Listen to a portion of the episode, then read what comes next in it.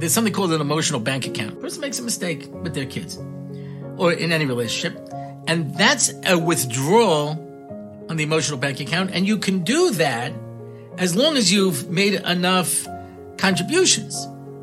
As long as there's enough deposits in the bank, then you have what to draw in order to take out. But if the account is empty, you're moving into overdraft, that's going to hurt your relationship. I would be lying if I said nothing ever goes wrong in my life. Of course, things go wrong in my life. I'm able to weather them because I've made so many deposits in HaKadosh Baruch Hu's account because every day I look at at least three wonderful things that he's done for me. And I talk to people who are always sad and always nervous and things are so terrible for them and things are so difficult for them. You know why? because they don't have anything good going on in their life. You know why? Because they've never stopped to look for it. So when you have a sense of appreciation, your whole life is different. I live a blessed life.